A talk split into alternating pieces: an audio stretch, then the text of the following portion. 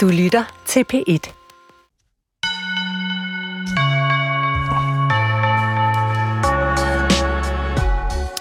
Hvis øh, jeg nu siger, at jeg synes, at Judith Hermann er måske Europas mest velskrivende forfatter, hvad siger I to så, øh, mine gæster i dag? Har jeg ret, eller har jeg ikke ret? Du kunne have ret, Jeg kunne have ret. men Hertha Müller, Peter Narders, Chartarescu, som jeg lige har læst i oversættelse, er jo også stærkt skrivende forfattere. Ja, men nu må du ikke ødelægge hele min tese. Øh, allerede inden vi er kommet i gang, Jørgen Hermann Monrad, som sidder her og undergraver mig. Altså, Judith Hermann, kunne hun ikke godt gå hen og få Nobelprisen? Jo, hun er jo meget inspireret af kanadiske Alice Munro, Som fik øhm, Nobelprisen. som fik Nobelprisen, og øhm, hvis man er glad for Alice Munro, så genfinder man noget af at kanadierens prosastil hos Hermann, men i en øh, Berliner udgave, som nu er ved at udvikle sig i retningen af noget mere provincielt landskabeligt. Nu er hun, bor hun i Friesland, og den roman, vi kommer til at tale om, foregår også måske deroppe i Nordtyskland ved en kysten. Det skal i hvert fald handle om øh, Judith Hermann i dag, og øh, nu sagde jeg Jørgen Hermann Monrad, det er min ene gæst, øh, kant med i tysk og filosofi, anmelder på Weekendavisen og oversætter Judith Hermann, og lige over for mig, der sidder den anden oversætter af Judith Hermann, øh, en, en gæst, der også har været i programmet tidligere, Judith Prejs, velkommen til. Tak. Øh, kant med i øh, polsk og engelsk med særlig fokus på det øst- og mellemeuropæiske. Og I har oversat en hel del af Judith Hermanns bøger. Det skal handle om Judith Hermann i dag i skønlitteratur på P1, øh, og har fulgt hendes forfatterskab. Og jeg er, som altid, din vært, Nana Mogensen, som er ret meget op og køre over Judith Hermann, fordi for mange lyttere vil hun være lidt af en øh, hemmelighed, fordi hvis man siger øh, tysk samtidslitteratur, så er der mange, der får sådan lidt tekst, men hun er sådan lidt af en åbenbaring, synes jeg faktisk. Det er jeg glad for, Ja. at du synes. Det var det også for os, da vi begyndte at oversætte hende. Jeg kan fortælle, at øh, et større dansk forlag udgav hendes to første bøger, som havde lidt karakter af ungdomsnoveller, mm-hmm. øh, som var kolossale succeser i Tyskland, solgte i over halvanden million eksemplarer. Øh, det var Sommerhus Scener og øh, Spøgelser overalt, tror jeg, de hedder i øh, Nils Brunses fine oversættelse. Så var der ikke noget forlag til hendes næste bog, øh, novellesamling af Litze, Øhm, forlaget Aril Batzer, sendte den til mig, og da jeg første gang læste en halv side, så tænkte jeg, at det her, det kunne jeg godt tænke mig at oversætte. Det er smuk prosa. Det var en bog, øh, eller det var en novelle om øh, to kvinder øh, og en, et ba- barn på et år, der skal øh, ned og besøge en mand, der ligger på et hospice. Mm. Og det handler mest om, at de bor i en ferielejlighed og passer barnet, mens manden så dør i, et hospi- øh, i hospicet øh, øh, lidt væk. Det var ikke en handling, der interesserede mig. Det var sproget der, øh, og dets rytme, der greb mig. Og siden har jeg været grebet sammen med Odetta. Ja, for Øh, hun er, hun ja. er altså virkelig altså sprogligt, men jeg synes jo også med handling, fordi det, det kunne jeg jo så spørge dig om, Judith, altså på overfladen, og også i forhold til den roman, den nyeste, vi skal tale om i dag, øh, og jeg har talt med Judith Hermann i øvrigt også om den roman, så vi skal også høre nogle klip med forfatteren selv. Øh, på overfladen, der sker jo ikke en fis. Altså, øh, øh, hvis man skal have handlingen ned i den roman, vi skal tale om, ja, en øh, kvinde i starten af 50'erne flytter på landet. Måske, måske ikke, er der flyttet en mor ind på loftet. Da-da. Hvis man siger det, så har øh, folk jo slukket eller smidt bogen af helvede til. Men alligevel er den jo vanvittigt spændende. Hvad, hvad er det, hun kan?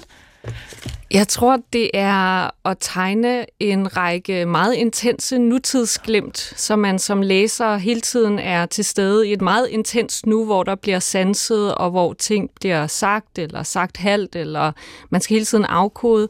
Øh, Judith Hermann fortalte os engang, at øh, når hun skriver, jeg tror, det var specifikt om en af hendes bøger, men man kunne måske sige, det gælder alle hendes bøger, at hun bygger et korthus op. Og kunsten er så ikke så meget at bygge korthuset op, men den anden del af processen, som er at fjerne nogle af kortene et efter et. Så det rigtige arbejde for Judith Hermann, som så også bliver læserens arbejde, det er at forstå, hvad sker der i de der spændingsfelter, der hvor der mangler et kort, men hvor forfatteren jo egentlig har tænkt noget ind, men det står ikke eksplicit i teksten. Øhm, så jeg tror, det er det, der gør, at man hænger på, at man er i gang med et stort afkodningsarbejde. Ja, fordi hun er jo, jeg ved ikke, om jeg så sige, altså, hun kræver noget af sin læser, men man kan nemt komme til at læse hen over ting. Øh, jeg synes, vi skal prøve at høre et lille klip med hende selv, hvor hun fortæller om, øh, om altså, hvad er det overhovedet for en, for en kvinde, der er hovedperson i den her bog? Hvad, hvad, hvor er det, hun tager udgangspunkt? Og jeg skal måske lige sige kort øh, om Judith Hermann, det kan også være, at vi kommer ind på det senere. Øh, hun er født i, i, i 1970 øh, i Vestberlin, jo dengang.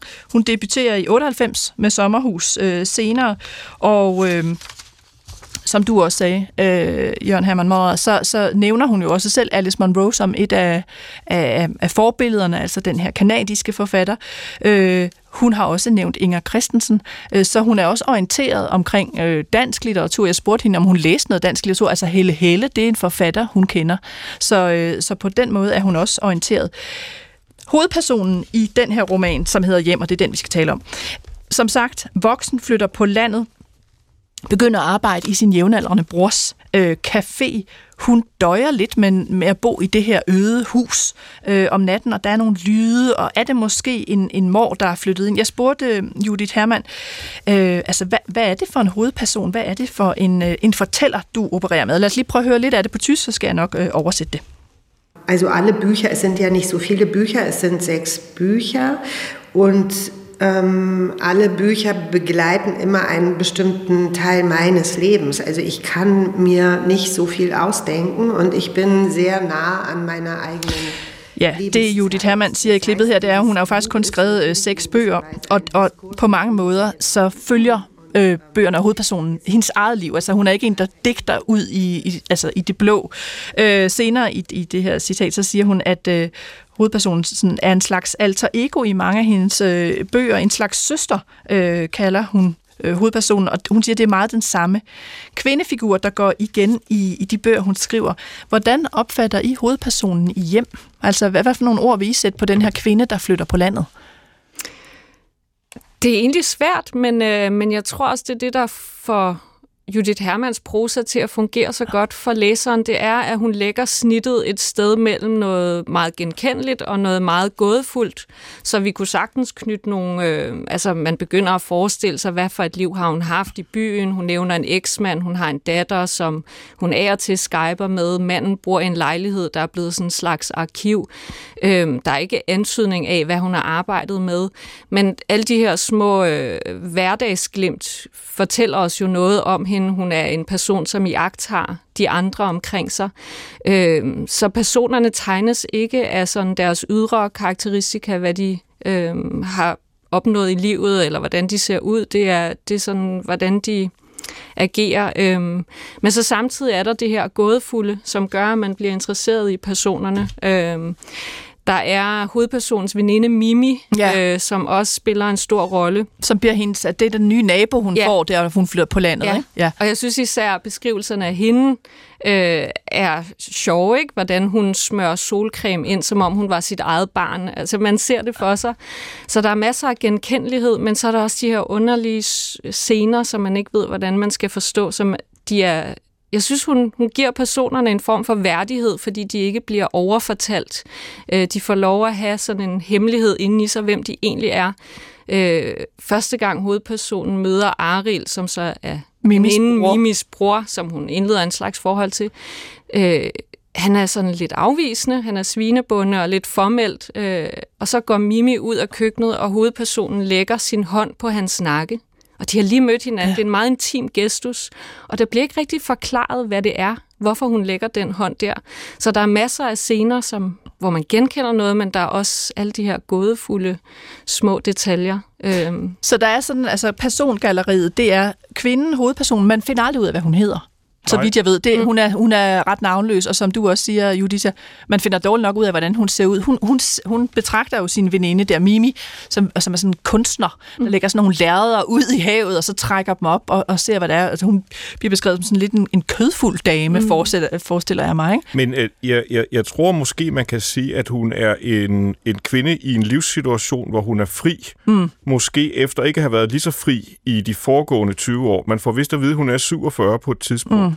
Datteren er flyttet hjemmefra, ja. og det er mere eller mindre det, der også har fået hende til at gå fra sin mand, eller i hvert fald den mand, der er datterens far.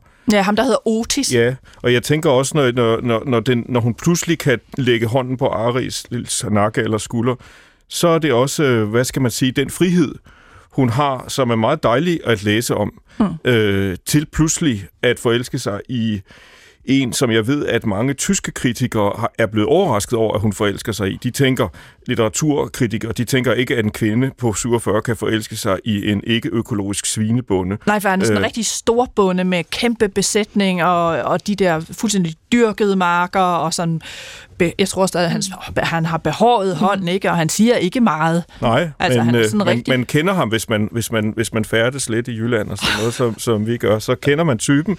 Og øh, øh, jeg, jeg ved også, at en del mandlige læsere, også lidt mig selv, føler mig befriet og glad, øh, når jeg læser om ham, og læser om, at hun forelsker sig i ham, og de har et forhold, som øh, ikke er det forhold, man vil regne med, at nogen vil indlede, men det har de altså. Lad os øh, også vende tilbage til forholdet, fordi som har sagt, det er en roman om rigtig mange ting. Det er en roman, der den hedder Hjem, men altså om at finde hjem, om at have sine rødder. Det er også en kærlighedshistorie. Det er også en historie om en kvinde, der er et eller andet ved en skillevej i sit liv. Øh, og, men det, vi har talt om, det her med, at man meget nemt kan komme til at læse hen over ting, fordi at, mm. at, at, øh, der er mange ting, man selv skal regne ud. Det stiller jo nogle krav til læseren, og det spurgte jeg også Judith Hermann om. Jeg sagde, jeg har læst et eller andet sted, at du siger, at din ideal læser er dansker. Hvad, hvad mener du med det? Og øh, lad os lige prøve at høre bare lidt om, hvad det, hvad det er, hun, øh, hun siger omkring det.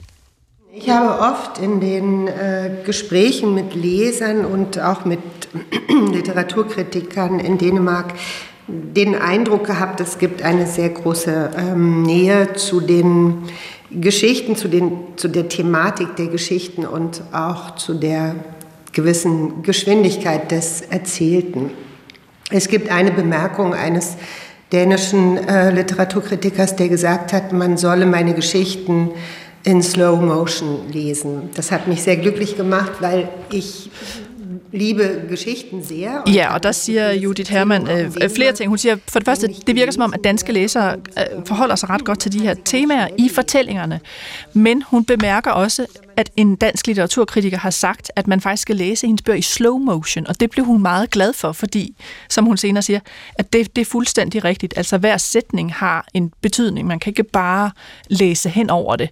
Øh, og så spurgte jeg hende, jamen altså, øh, udover det, hvorfor skal man så læse dine bøger i slow motion? Altså hvad er ideen med det? Og lad os lige prøve at høre lidt af, hvad, hvad Judith Hermann sagde om det. Also diese Bücher haben, glaube ich, nicht besonders viel Plot Sie haben nicht wirklich Handlung oder es passiert auf den ersten Blick eigentlich nichts. Was ist das für eine Geschichte, die da erzählt wird? Das ist eine äh, sehr unauffällige, äh, sehr langsame Geschichte und die Dinge passieren oftmals zwischen den Hun siger, det er jo fordi, der ikke er ret meget plot i bøgerne. Altså, der sker ikke ret meget på overfladen. Så hvis man læser for hurtigt, så opfatter man simpelthen ikke historien bag historien. Det, der ligger under overfladen. Hun siger senere, det, der ikke siges, er vigtigere end det, der siges. Mm. Øhm, hvad tænker I om det? Er, er hun svær at læse i virkeligheden, Judith Hermann, hvis man skal virkelig have, have stillet øjet skarpt?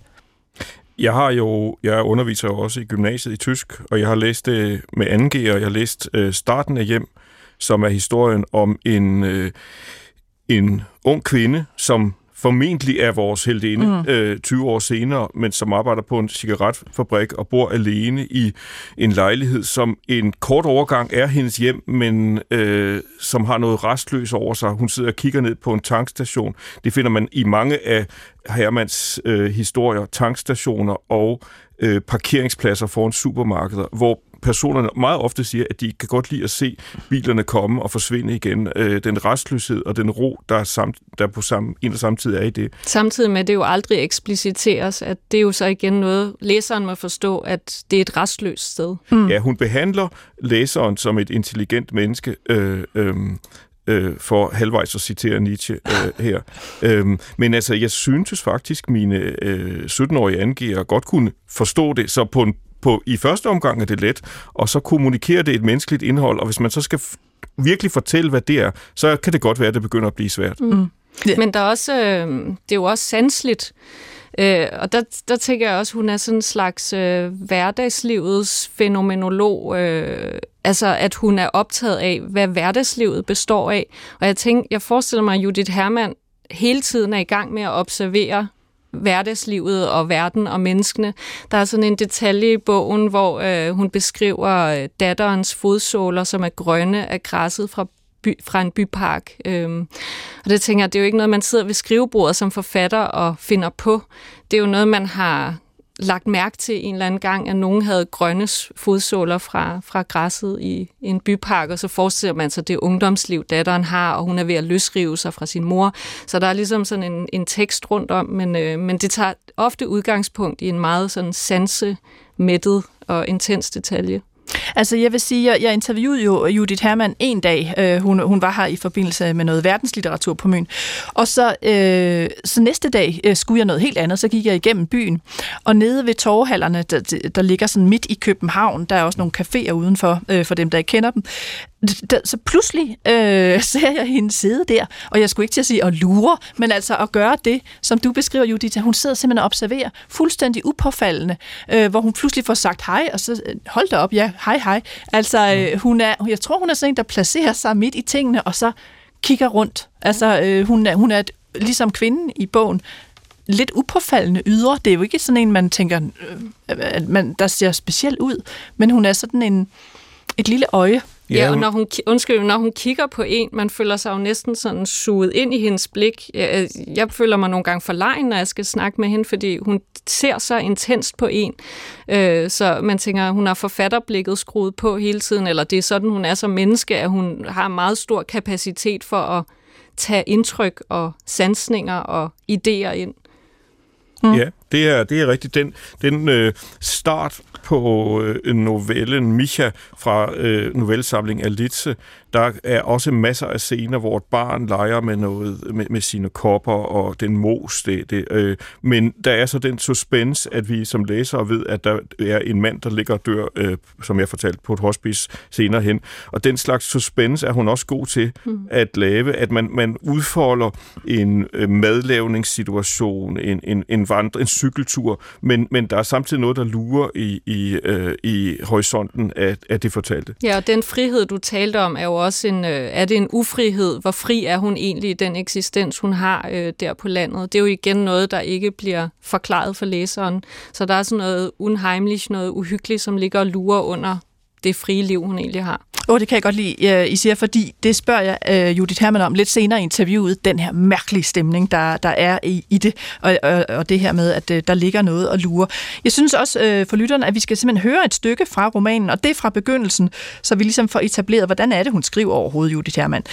Uh, her forklarer hovedpersonen uh, det her med, at hun er flyttet på landet, og hvordan der ser ud, hvordan er der.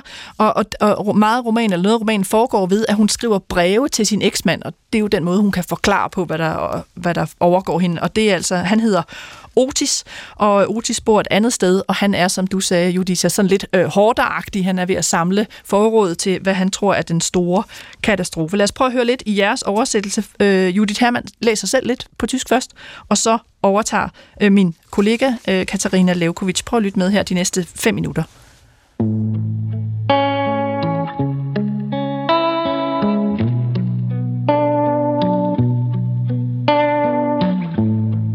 Ich habe ein Haus außerhalb des Dorfes gemietet.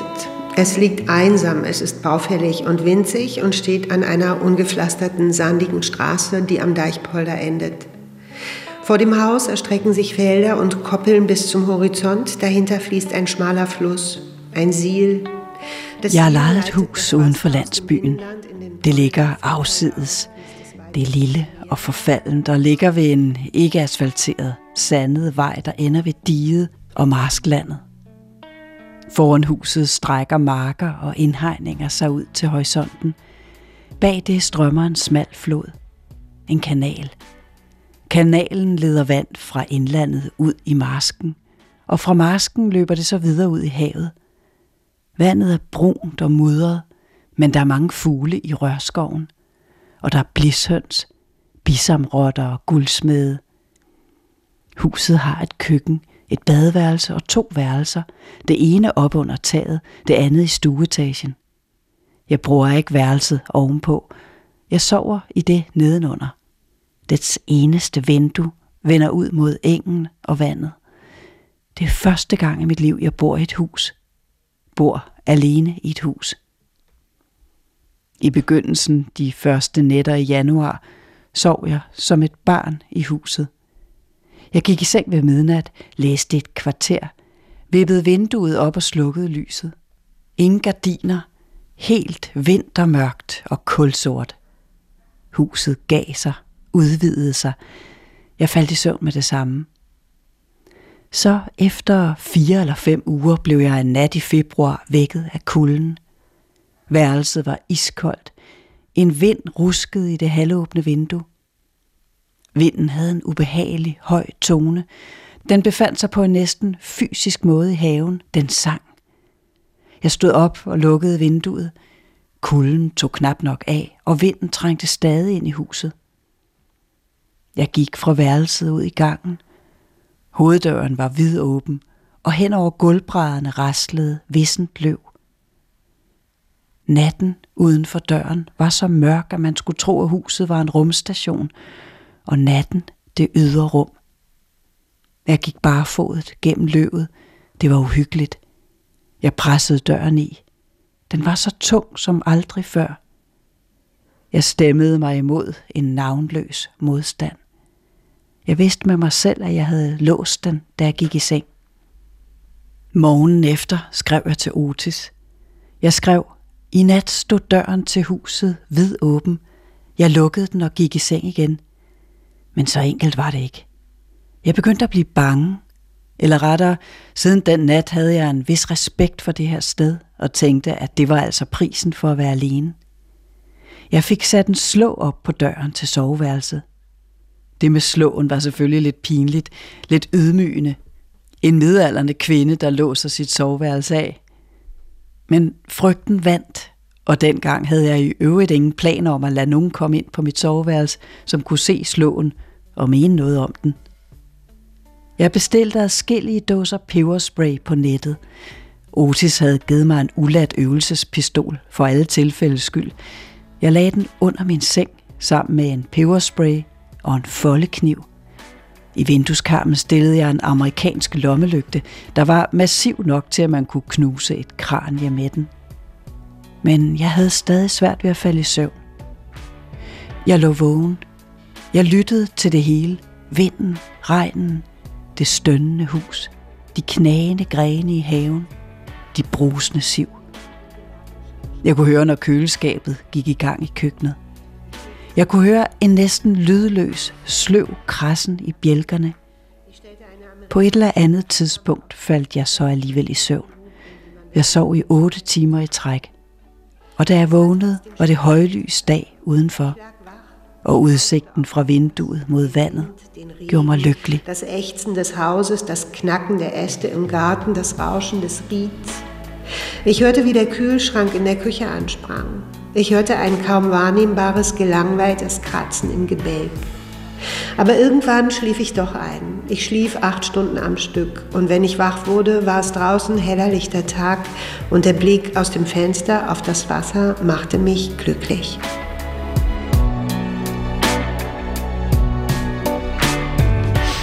Her var det min kollega øh, Katarina Levkovic, der læste op fra Judith Hermans hjem, oversat af mine gæster i dag, Jørgen Hermann Monrad og Judith Preis. Og så var det selvfølgelig også Judith Hermann selv, der læste øh, på tysk. Hvordan var det at høre øh, både jeres oversættelse, men også forfatteren selv, der læser?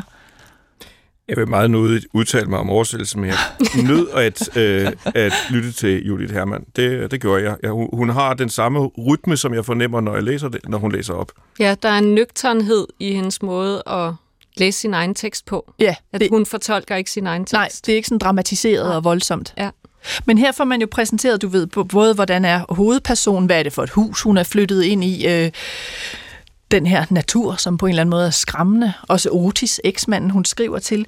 Øhm, vi talte før om det her med, at, at, at det egentlige drama måske ligger nedenunder. Det er det, man skal øh, på en eller anden måde tænke sig frem til, for på overfladen sker der ikke så meget. Hvad, hvad ser I af det egentlige drama i den her, øh, i den her roman? Hvad siger du, Jørgen? Jamen, nu har vi fået en lang passage om det hus, øh, når man begynder at tænke, som du siger, så begynder man at finde mange paralleller i, i, i bogen. Og øh, den første, jeg tænker på øh, som parallel til huset, det er selvfølgelig det lille hus, fælden, mm. som øh, hun, hun får sat op til morgen. Ja, det er Men, sådan, hun ringer til, hun, hun kontakter jo Aril, ja. altså bare så lytter man, hun kontakter Aril, fordi hun tror, der er kommet en mor, så han kommer og sætter en fælde op ja. ved hendes hus. Men den er så en parallel til en kiste, øh, eller kasse, som en tryllekunstner i starten af bogen øh, lokker vores øh, på det tidspunkt unge for, øh, fortæller inde ned i, fordi hun skal øh, være den oversagede dame i et trylletræk. Det er en fortælling, som afbrydes bræt med, at hun aldrig bliver det.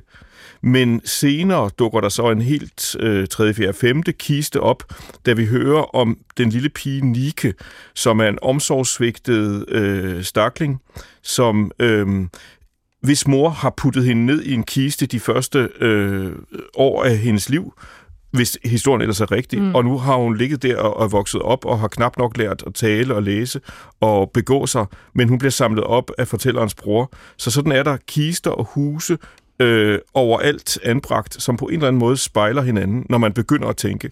Ja, vi hørte Judith Hermann fortælle, at hun bor jo selv i sådan et hus øh, på landet i Nordtyskland, at da hun flyttede derop, havde hun en forestilling om, at huset skulle fyldes med mennesker og med liv, og sådan blev det ikke. Øh, så, så, så det der hjem, som jo også er titlen, er jo øh, et ord, som mange har nogle øh, positive konnotationer til, men det jo, kan hurtigt også blive unheimlich, altså det uhyggelige hjem, det uhyggelige sted. Der er rigtig mange øh, hjem i denne her øh, fortælling, eller roman, som er lidt atypiske. Altså du nævnte øh, lejligheden ovenover med udsigt til tankstationen, så er der Aril, der bor alene med tusind svin.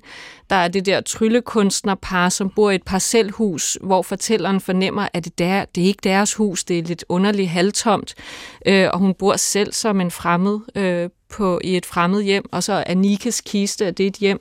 Øh, så så jeg, jeg fornemmer også, at Judith Hermann tager livtag med hele ideen om, hvad er et hjem, og hvor skal man som 47-årig kvinde, hvad er et hjem for en 47-årig kvinde?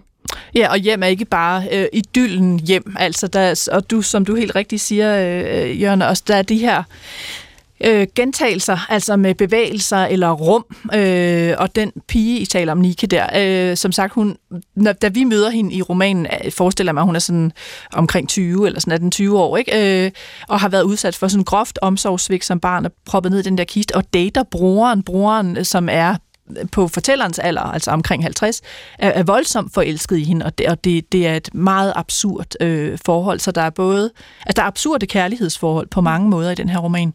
Øhm, jeg synes, vi skal høre en lille bitte smule øh, musik fra romanen. Fordi det er der nemlig også, og øh, det her nummer, det er fra den aften, hvor den navnløse hovedperson bliver sådan lidt kæreste med svinebunden Aril. After midnight We're gonna let it all hang out.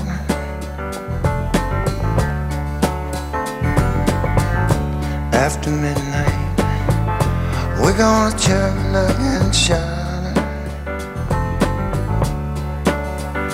We're gonna cause talk and suspicion, give an exhibition, find out what it is all about.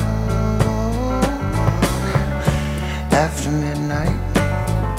We're gonna let it all hang out.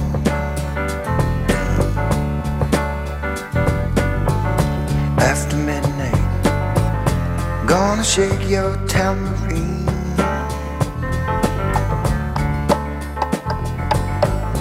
After midnight, it's gonna be. Ja, vi er jo i fuld gang med skønlitteratur på P1, og jeg sidder her i studiet med øh, Judita Preis og Jørgen Hermann Målred.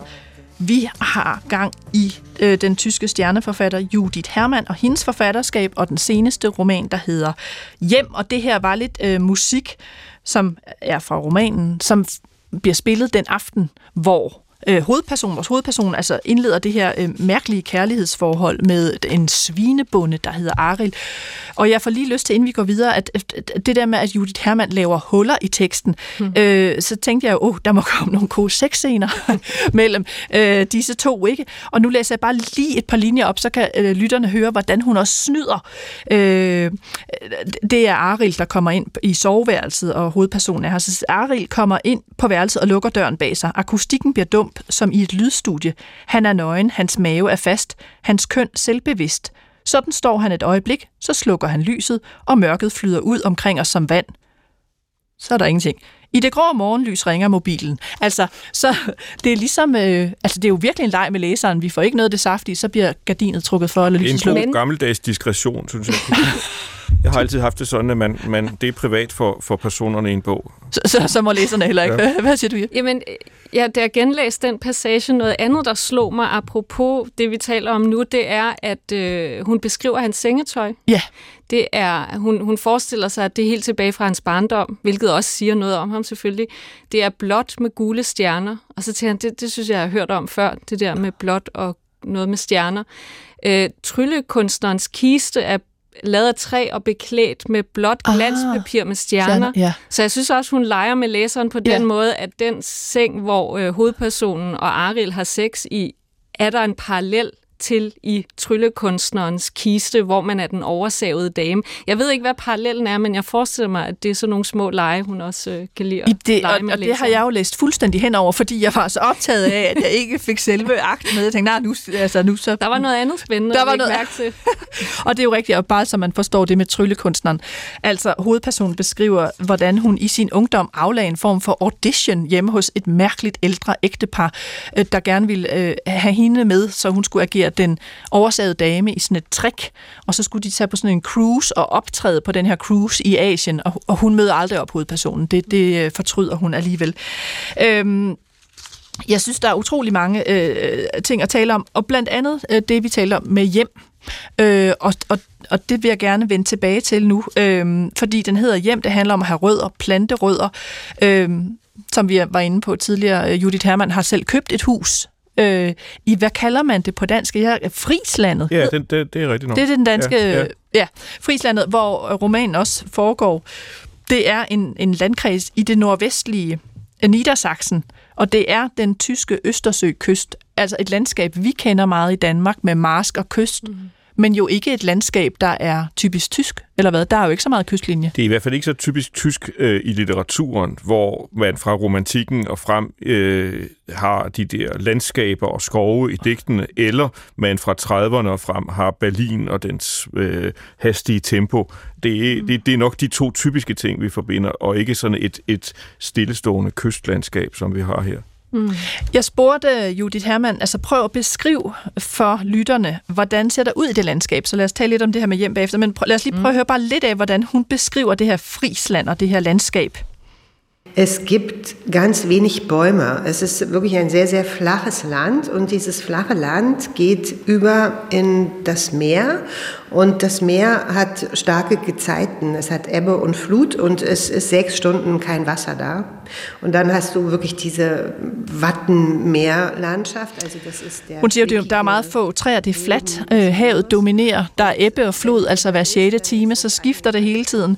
Øh, diget holder havet ude, øh, siger hun. Og så siger hun senere, at øh, noget af det vigtige i det her landskab, det er himlen. Det er det tomme. Der er ikke noget at fæstne sit øje ved. Øh, og det synes hun er ret fantastisk. Det vil jo skræmme mange, men det synes hun er ret øh, fantastisk. Når I ser på det her med hjem, men også det her med natur og Friesland, hvad, hvad tænker I så i forhold til den her roman? Jamen, der, øh, man kan spørge sig selv om, øh, altså, spiller klimaet en mhm. rolle? Mm-hmm. Øh, fordi vi får flere gange i løbet af romanen at vide, at det har ikke regnet, og det er en sommer uden regn, men hun trækker det ikke så tydeligt frem. Øh, og der er andre sådan politiske temaer, som ligger og lurer, men, øh, men som ikke rigtig bliver trukket frem. Og jeg tror, øh, jeg tror ikke...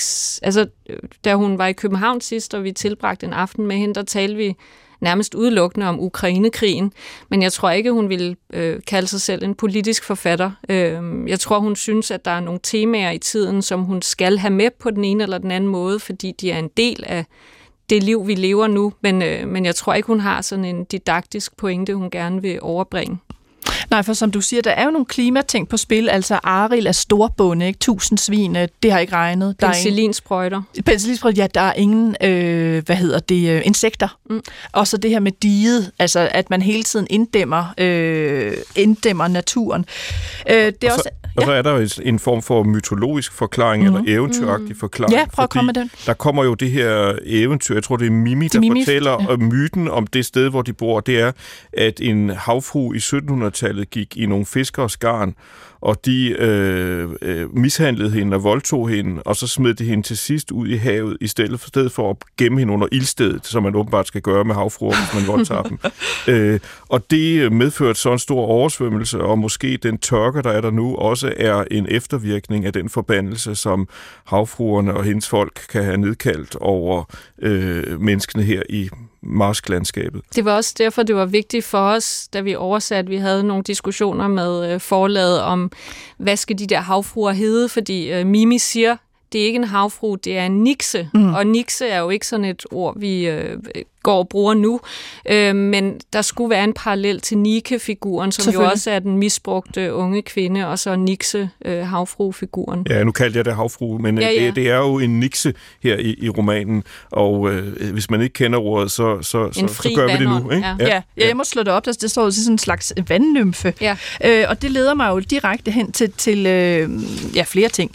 Men et af de ting, jeg har øh, været mest interesseret i naturligvis, det handler om kvinder, altså at kvinder på mange måder steder i den her roman, uden der står, øh, det handler om mishandlede kvinder, så er der mange kvinder, der er troet i romanen. Altså allerede fra starten, hovedpersonen låser sig inde. Hun er bange for, at der kommer nogen. Øh, det her eventyr, der bliver fortalt om Nixon, der bliver voldtaget på det groveste og så smidt tilbage i havet. Øh, denne unge pige, øh, Nike, øh, som øh, bruger en dater, der er blevet spadet inde i en kiste. Øh, det går hende heller ikke godt senere, øh, kan jeg vist roligt sige.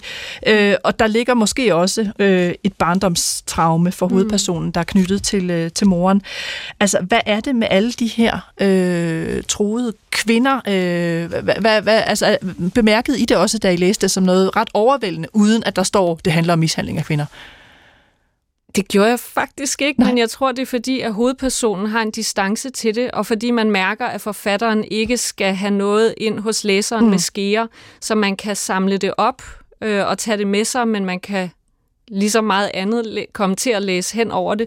Øh, selvfølgelig bemærkede jeg det, men, men det virker som om, at hovedpersonen lader de stemmer komme til ord, men ikke selv står et bestemt sted i forhold til de historier det er måske bare, bare siger mere mig, end det siger noget om når jeg sad og lavede sådan en hel liste, og tænkte, hun kommer Nej, galt bestemt, det er jo bestemt et gennemgående tema. Nej, nej, synes du, jeg, men, du har fuldstændig ret. Ja, men det dominerer ja. ikke fortællingen, det er bare Men det, på den anden side, så, så er det, som Judith også siger, at man egentlig, jeg, jeg, jeg, jeg tænkte, hun er meget forholdsvis stærk hovedperson, og Mimi er en øh, meget, stærk meget, meget, ja. meget stærk kvinde, ikke? Så, og livsglad, og øh, har været igennem tre-fire ægteskaber, og øh, det har ikke slået hende ud. Og hun nøgenbader og spiser aprikoser og former lerfigurer og øh, tager gerne en flaske rødvin og halvanden, hvis det skulle være. Øh, så, så, så, så, øh, så der er også en, en kvindernes styrke i, ja. i, i, i romanen. Men der er jo, og det var vi inde på før i Judith Hermann, intet er bare som det ser ud. Og der er også, synes jeg, mens jeg læste romanen, en form for truende stemning. Altså, bryder de sammen? Hvad sker? Er der nogen, der overfalder hovedpersonen? Tænker man jo i starten, siden hun mm. låser sig inde. Hvad er det, mm. der sker? Jeg spurgte jo dit Hermann om det, så det er som om, at der er noget truende hele tiden, når man læser øh, din roman. Hvad, hvad går det ud på? Øh, og så sagde hun det her. Ich habe das Gefühl auch gehabt. ich habe das Gefühl beim Schreiben auch gehabt und es... Ähm, es, es freut mich, dass das äh, gelesen worden ist. Also das ähm, kann man eben auch überlesen, aber wenn es angekommen ist beim, beim Lesen, dann freut mich das. Ich, ich habe das auch gehabt. Es gibt eine Judith Hermann siger, at det er jo også en følelse, hun selv har haft, da hun har skrevet øh, bogen, øh, og hun glæder sig over, at det er blevet opfattet, fordi man kan meget nemt læse øh, hen over det. Øhm, Altså ligger hun et eller andet sted mellem øh, realisme og eventyr? Hvad, hvad tænker I der?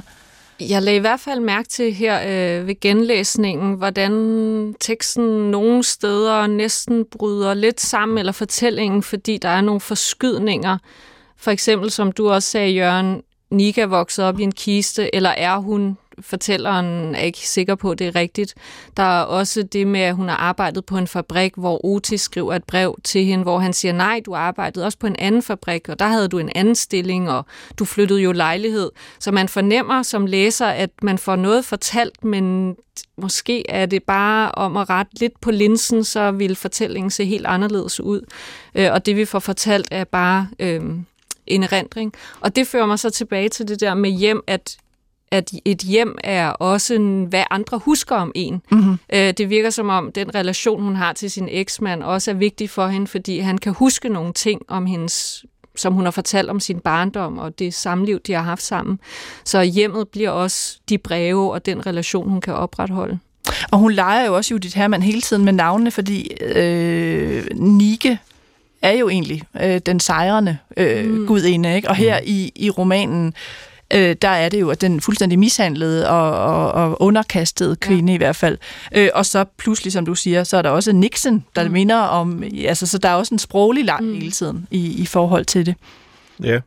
Jamen, jeg læste den, øh, øh, som du også gør, sådan, det var mit indtryk, helt realistisk første gang, men øh, jo mere man begynder at øh, sidde og kigge på det, jo flere fragmenter ser man egentlig, der er skruet sammen, og som måske nærmest bevidst ikke helt hænger sammen, og personerne drager hinandens erindringer i tvivl, og pludselig kommer der en historie om, at øh, øh, fortælleren og hendes bror som barn var lukket ude fra deres lejlighed, som så var dengang var hjemmet af deres mor, men det virker ikke som om, at den sådan psykologisk helt hænger sammen mm. med, hvad, der, hvad, vi, hvad vi tidligere har fået lært øh, øh, øh, og fået at vide om personerne, og øh, på den måde splindres det lidt.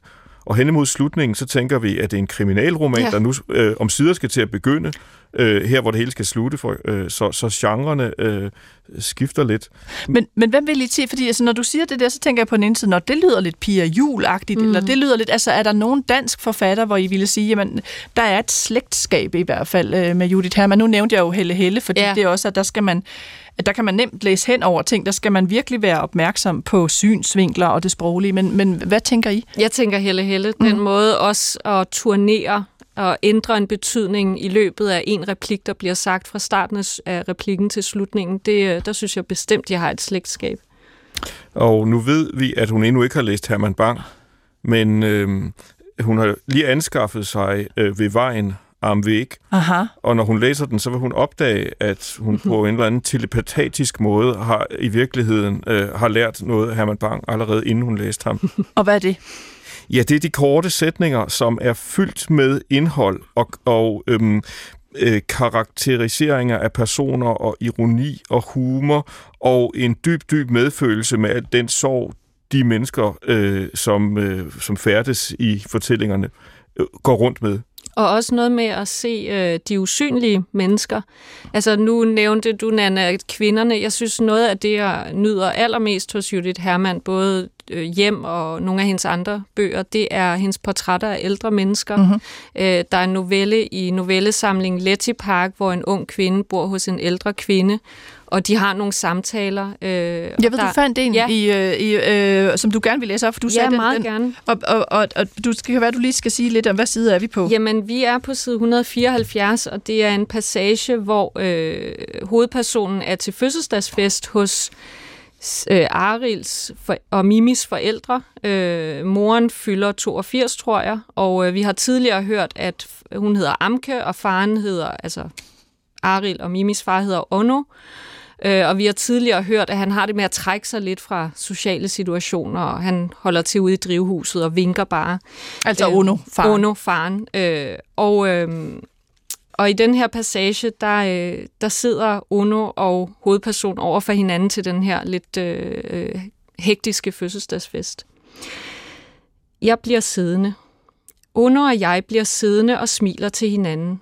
Han lægger sine hænder på bordet til højre og venstre for sin tallerken, bøjer sig frem og siger, ja, i år har det regnet mindre end nogensinde før i mit liv. Jeg siger, lidt har det da regnet. Ono siger, så godt som ikke. Det har egentlig slet ikke regnet. Slet ikke. Kan du huske, hvordan regnen prikker små huller i sandet? Hvordan en mark dufter, når det har regnet? Jeg kan huske, hvordan gaderne i byen dufter, når det har regnet. Asfalt, støv, lindeblomster. Han ryster på hovedet. Jeg har stået på utallige marker i regn, og alligevel kan jeg ikke længere huske, hvordan den lugt var. Jeg har mistet den. Jeg ville straks kunne genkende den, men den er ikke desto mindre forsvundet for mig. Han, han skubber sit snapseglas meget langt væk, så siger han pludselig, jeg har hørt, at du har sat morfælden op ude hos dig. Aril har sat den op, ja. Han gentager det. Aril har sat den op. Men Aril er ikke en, der sætter fælder op. Han har en fælde, men det er ikke det samme. Har han fortalt dig, at morgen kommer igen, hvis ikke man kører den langt nok væk? Han har ikke sagt, at han vil køre morgen langt væk. Han har meddelt mig, at han vil massakrere den. Har Aril meddelt dig det? Det kan vi ikke lade være med at le ad begge to på en sært sammensvoren måde. Ono trækker snapseglasset til sig igen, løfter det, knipper det ene øje i og ser ned i det. Nå, den er jo ikke gået i fælden endnu. Jeg siger nej, det er den ikke. Måske går den i, netop i dette øjeblik. Vi lytter begge, som om vi kunne høre, hvordan fælden klapper fire kilometer væk i min stille have under halvtaget. Jeg siger, her for nylig gik en solsort i fælden, og allerførst en tyk kat. Sådan er det, siger Ono. Du fanger sjældent det, du gerne vil fange. Du fanger nogle gange noget helt andet. Så må du se, hvad du kan bruge det til. Tak skal du have, Judith. Altså her fra, fra noget af slutningen. Hvorfor synes du, det her er sådan fantastisk? Jeg synes det også, men hvorfor ja. synes du, at det er sådan en fantastisk samtale til sådan en egentlig lidt upåfaldende fødselsdag hos en ældre dame? Fordi man ved, hvor akavet det er at komme om til nogle fremmede mennesker og blive tvunget til at konversere. Og jeg synes, hun rammer øh, den der tone, hvor man på den ene side har en let og lidt overfladisk samtale, fordi det er svært andet i sådan et støjende rum. Og på den anden side, når de alligevel frem til noget, som virker øh, nærværende for dem begge to, som om der opstår en forbindelse mellem de to mennesker, på trods af alt det hurlum hej, der er omkring dem. Og det er jo også meget dobbeltladet. Ja. Altså, han er ikke typen, der sætter fedt. Øh, øh. Ja. Altså, det er, en, det er en tekst med, med mange lag, ikke? Jo, og øh. den måde, de øh, ja, bliver sammensvorene ved at tale om en tredje person. De der portrætterer nogle... begge to, ja. Aril, øh, men portrættet, øh, det bliver to forskellige portrætter. Ja. Og hvor er så sandheden? Mm. Det er jo det, hun leger med hele tiden, øh, og det, det skyldes jo blandt andet også sproget. Jeg synes, vi skal høre øh, et klip, der handler om det, fordi det er jo en stor ting ved hende, øh, at det er så, jeg, jeg prøvede at sætte ord på det for mig selv og for hende, altså jeg kaldte det øh, renset, eller skåret ned, eller reduceret, øh, og det er ikke ment øh, på nogen negativ måde, det er bare sådan helt øh, beskrivende. Øh, og jeg spurgte hende, hvad, altså, hvorfor har du det her rensede sprog, hvad, hvad, hvad går det ud på, og lad os lige høre lidt af, hvad, hvad det er, hun siger. Es ist schwer zu, zu beantworten. Es ist eine deutliche Entscheidung, ja. Ich, ich habe mich dafür entschieden. Es kann sein, dass ich mich entschieden habe aus... Ähm, also etwas pathetisch, also aus der Liebe zu Büchern heraus. Also dieses Gefühl, ich, äh, ich kann es. Also es gibt so, es gibt Bücher, die ich liebe und das bedeutet dass ich sie nicht schreiben kann. Also es ist oft die Frage nach dem, nach dem Vorbild. Wer ist dein Vorbild? Und ich habe, man kann kein Vorbild haben als ein Autor, weil das Vorbild würde bedeuten, ich will es so machen wie Alice Munro oder ich will es so machen wie äh, Turgenev oder ich will es so machen wie Carver. Das kan ich nicht, das geht nicht. Altså, ja, vi skulle lige have de her navne med i de tyske. Altså det, hun siger, det er, ja, det, det er hun svært ved at svare på, altså hvorfor hun har sådan en reduceret rensesprog, men det er en klar beslutning fra hendes øh, side, og så taler hun om sine litterære idoler, øh, øh, som hun øh, nævner nogen af. Øh, Alice Munro, som vi har nævnt, øh, øh, hun taler også om Turgenev, altså den her øh, russiske 1800-talsforfatter, øh, og hun, hun siger, hun kan ikke skrive som dem. Det kan, øh, det kan hun ikke, så hun vil ikke engang forsøge at efterligne dem. Så derfor har hun valgt et radikalt anderledes sprog. Øh, Ja, det kan man jo sige er en forklaring, men hvad, hvad tror I er grunden til, at hun vælger det her reducerede sprog? Altså er det kun fordi, at hun ikke vil gå nogle store forbilleder i beden, eller, eller hvad, hvad, hvad, hvad, hvad er jeres tanker om det der meget øh, rene øh, sprog? Jeg tror, det hun siger, det er et forsøg på at tale om noget, hun egentlig ikke kan sige. Mm-hmm. Jeg tror, det er en øh, medfødt og opøvet musikalitet hos hende. En, en rytme, der ligger i hendes stemme, og i øh, hendes evne til at jagtage og så omforme sine jagttagelser til sprog. Men øh, de forfattere, hun siger, hun elsker og ikke vil skrive om, de har alligevel vagt øh, øh, sat gang i den indre rytme hos hende selv. Det er derfor, hun elsker dem. Hun, hun, sit, hun, hun, der er vist også en af personerne i hjem, der læser Ivan Turgenev, mm. en jægers optegnelser, yeah. som meget handler om øh, en øh, landskaber i Rusland. En godsejer og jæger går rundt, og det er bare landskabs, landskabsbeskrivelser det hele. Jeg tror, det er det, hun kan lide, den, den stille landskabsbeskrivelse. Og så er jeg til en skæbneforstilling ude om udkanten. Mm. Der er jo også, har jeg læst et eller andet sted, altså den, jeg, jeg har jo bare kaldt den Alice for mig selv, men den hedder jo nok Alicia, altså de, de her fem noveller, der, eller fem noveller, der er knyttet sammen i en, i en historie, øh, som hun udgav tidligere, altså at det skulle være en sådan homage til, øh, øh, til, hvad hedder hun, øh, Alice Munro, altså øh, som hun... Og en af personerne i den hedder også Raymond, ja, øh, efter, efter Raymond, Raymond Carver. Carver. Ja. Så, så hun, hun får jo skrevet sine små forbilleder ind. Men hvis vi sådan skal samle lidt op på det, øh, vi kan, vi kan godt lide Judith Hermann, øh, vi synes, hun er en stor forfatter, men øh, hvis der nu sidder nogle lyttere derude, og så tænker de, okay, øh, hvis jeg læser Judith Hermann, øh, så øh, kan jeg ikke tage alt på overfladen, der ligger også noget under, det skal jeg finde ud af. Plus der er nogle huller i teksten, det skal jeg så også finde ud af. Og karaktererne, jeg ved ikke rigtig, hvordan de ser ud, og alle ser hinanden, men de ser ikke hinanden på samme måde, det skal jeg også finde ud af. Der sker ikke noget særligt, øh, så jeg skal altså også holde mig vågen. Altså, hvad er det, man får med, når man skal yde alt dette, og der er så mange huller? Hvad er det, man får med ud af Judith Hermann? Jeg synes ikke, jeg, jeg synes, man får lyst til at yde, men mm. første omgang, øh, når man læser, men i første omgang føler jeg egentlig ikke, at jeg skal yde, mm. fordi historien er meget lige til i hjem. Der er en, en, en person, der sidder og, og øh, kigger fra sin balkon ned på en parkeringsplads, og det lyder kedeligt, men det er ikke kedeligt, fordi det er smukt og øh, rytmisk og poetisk skrevet, og lige pludselig så er vi inde i den historie, øh, den persons arbejde på fabrikken osv. Jeg bliver båret jeg føler ikke, jeg arbejder. Bagefter får jeg lyst til at arbejde og tænke. Mm. Ja, den suspense, øh, der er, ligger i netop i den gådefuldhed, øh, der er i, hvem er de personer, hvorfor kan hun godt lide at bo der. Øhm, og så er der jo selvfølgelig fælden, som bliver sat op i starten, øhm, som jo også giver den suspense, at man gerne vil finde ud af, hvad det er, der for der er noget, der går i den til sidst, øh, og det skal man jo læse hele romanen for, for at vide, hvad det er. Nej, ja, vi får ikke at vide, hvad det er.